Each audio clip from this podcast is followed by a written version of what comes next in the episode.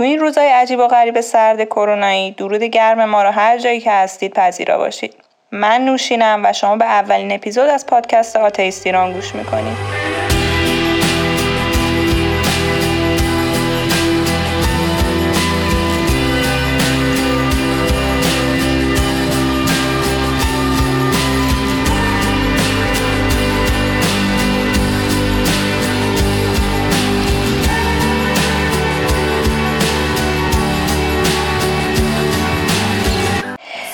اینکه بریم سر بحث موضوع امروزمون ازتون دعوت می‌کنم که به وبسایت آتیست ایران و صفحه های ما توی شبکه های اجتماعی توییتر و اینستاگرام سر بزنید و اونجا نظرتون رو با ما در میون بذارید.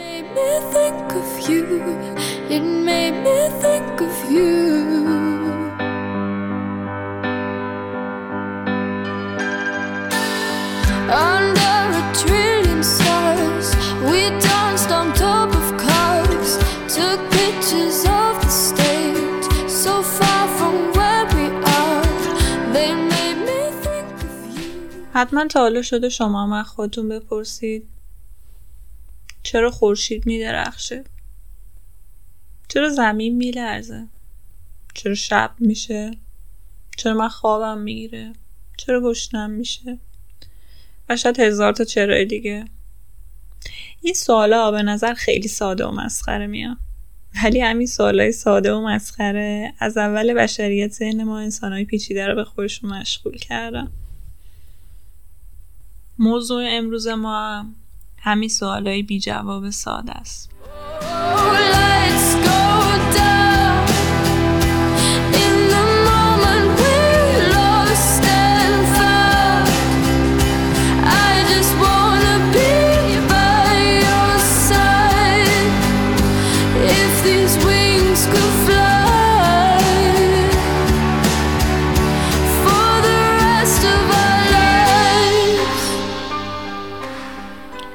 خدای حفره ها یا of the Gaps خدای حفره ها یه توضیح دینیه به اتفاقای طبیعی که دور ما میفتن حالا یعنی چی؟ یعنی جاهایی که علم تونسته به سوالای ما جواب بده که خب هیچی جواب داده. سوالی برامون نمونده. جاهایی که هنوز سوال داریم و علم نمی‌تونه جواب اون سوالا رو بده سر و کله این خدا پیدا میشه.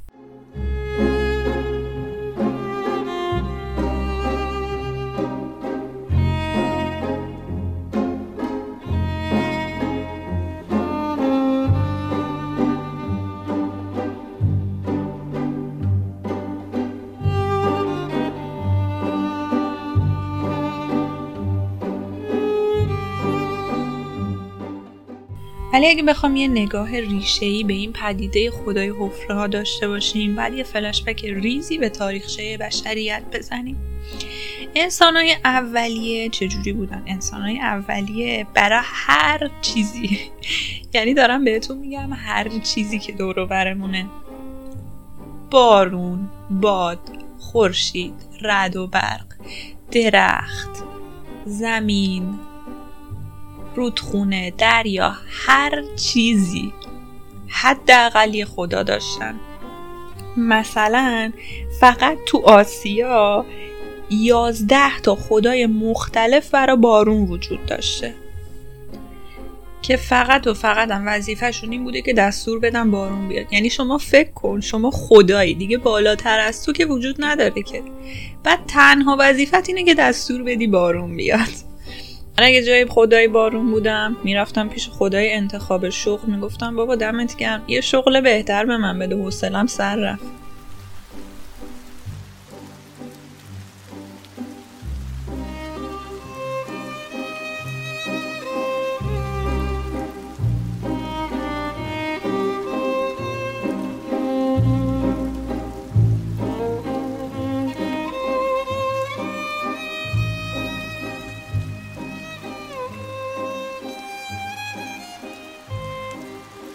ولی به مرور زمان که علم پیشرفت کرد به خصوص بعد انقلاب صنعتی که دانش بشری توی زمینه کیهان شناسی، هواشناسی، زمین شناسی، زیست شناسی و غیره و غیره بیشتر شد نیاز انسانم به توضیح این پدیده ها کمتر شد و وجود هم در جواب به این سوالا کمتر و کمتر شد و جا داد به چی؟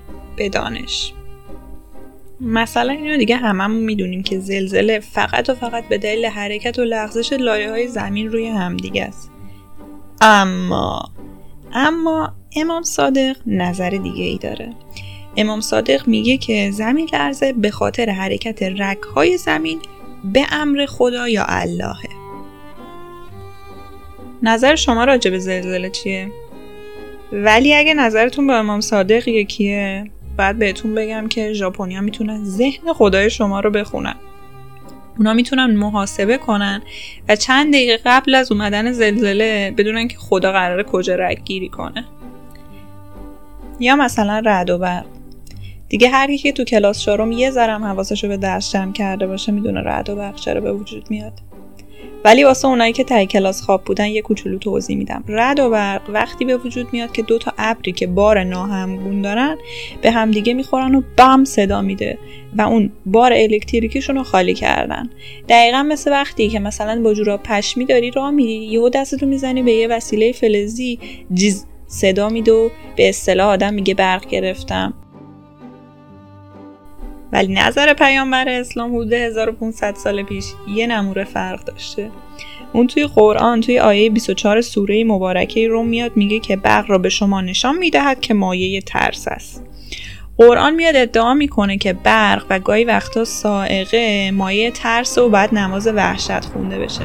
ولی خب محمد 1500 سال پیش شاید به ذهنش اصلا خطور نمی‌کرده که توی قرن 21 انسان امروزی دلیل رعد و برق و بدونه حتی بتونه محاسبه کنه که کی قرار رعد و برق بیاد. بعضی وقتا هم بارو بندیل عکاسیشو برداره و بره عکس و فیلم بگیره از این اتفاق.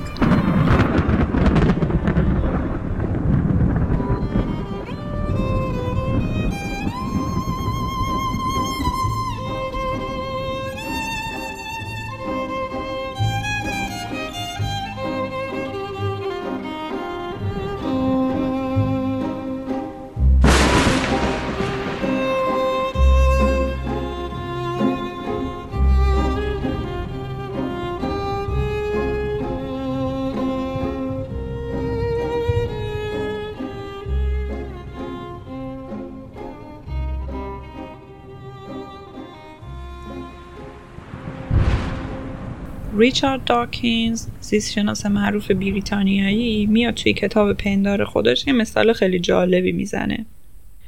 داکینز میاد میگه موجودات زنده اندامای خیلی پیچیده ای دارن. مثلا یه نوع قورباغه کمیاب هست که زانوش به شکل خیلی پیچیده ای تکامل پیدا کرده. وقتی که خدا باورا میان راجع به زانوی این قورباغه کمیاب سوال می‌کنن سرتو یه ذره به چرخونی و یه ذره منمن کنی بخوای جواب سوالشون رو دیر و زود بدی و جواب قانع کننده ای ندی سری میان چوب پنبه خداشون رو می‌کنن توی اون سوراخ. میان میگن که پس خدا وجود داره و ما هممون آفریده خداییم چون این همه پیچیدگی به یک ذهن بزرگتر از ماها نیاز داره.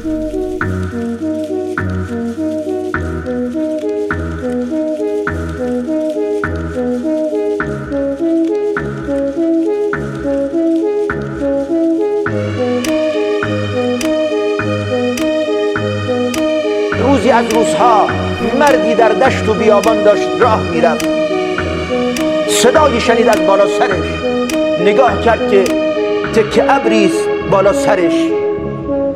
از لابلای ابرها صدا میاد که ای ابرها برید زمین فلانی رو آبیاری بکنید. فرمان به کیه؟ به ابر. از جانب کی؟ از جانب الله جل شأنه.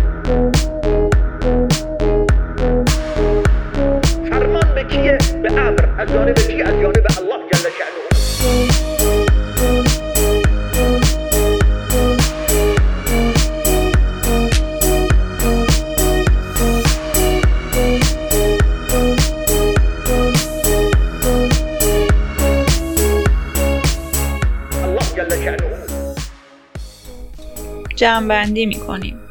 یه انسان خدا باور میاد یه سوالی رو می‌پرسه. جواب اون سوال رو پیدا نمی‌کنه. تادا! پس خدا وجود داره. حالا اون طرف داستان دانشمند و شبانه روزشون رو توی آزمایشگاه و کتابخونه و اینور اونور میگذرونن تا بتونن جواب این سوالا رو منطقی و علمی بدن. بعد که جواب این سوالا رو پیدا کردن وقتی که می‌خوان اون چوب پنبه خدا رو از اون حفره بکشن بیرون و جوابش رو علمی بدن بعد مقابل هزار تا کیشیش و کلیسا و آخوند و مسجد بجنگن تا بتونن یه جواب منطقی به این سوالا بدن. مثالش هم می‌دونیم دیگه. گالیله و جردان و برونو. هر کسی که اومده جواب علمی و منطقی بده یا به صلیب کشیده شده یا هزاران بلای دیگه سرش اومده. جایی که ما می‌تونیم توی دنیای مثلا مدرن امروزیمون وجود این خدای افرا رو خیلی حس کنیم. وجود این دنیاست. ما می‌دونیم که تکامل وجود داشته می‌دونیم که بیگ بنگ وجود داشته ولی خب نمی‌دونیم قبل بیگ بنگ چی بوده. شاید هم تا آخر عمر بشریت جواب این سوال رو پیدا نکنیم. ولی اگه بخوایم یه ذره منطقی باشیم این واقعا دلیل خوبی نیست بخوایم به خدا اعتقاد پیدا کنیم.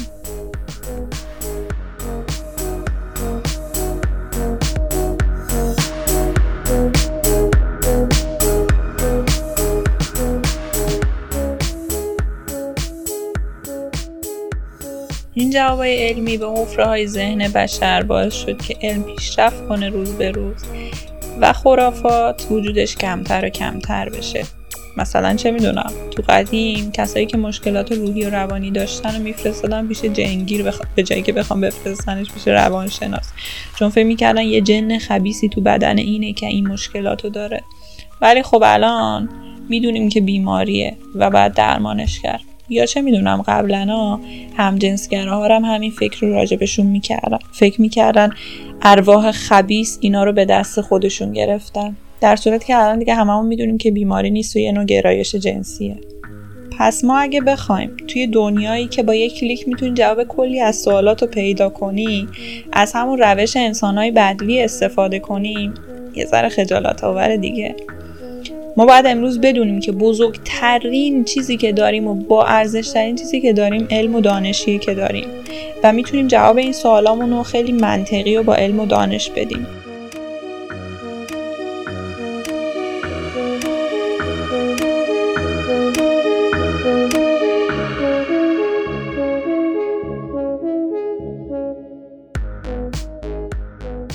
یه سری سوال هم هست که هنوز جوابی واسهشون نداریم. و همونجوری که گفتم شاید تا آخر عمرمون هم جوابی واسهشون پیدا نکنیم.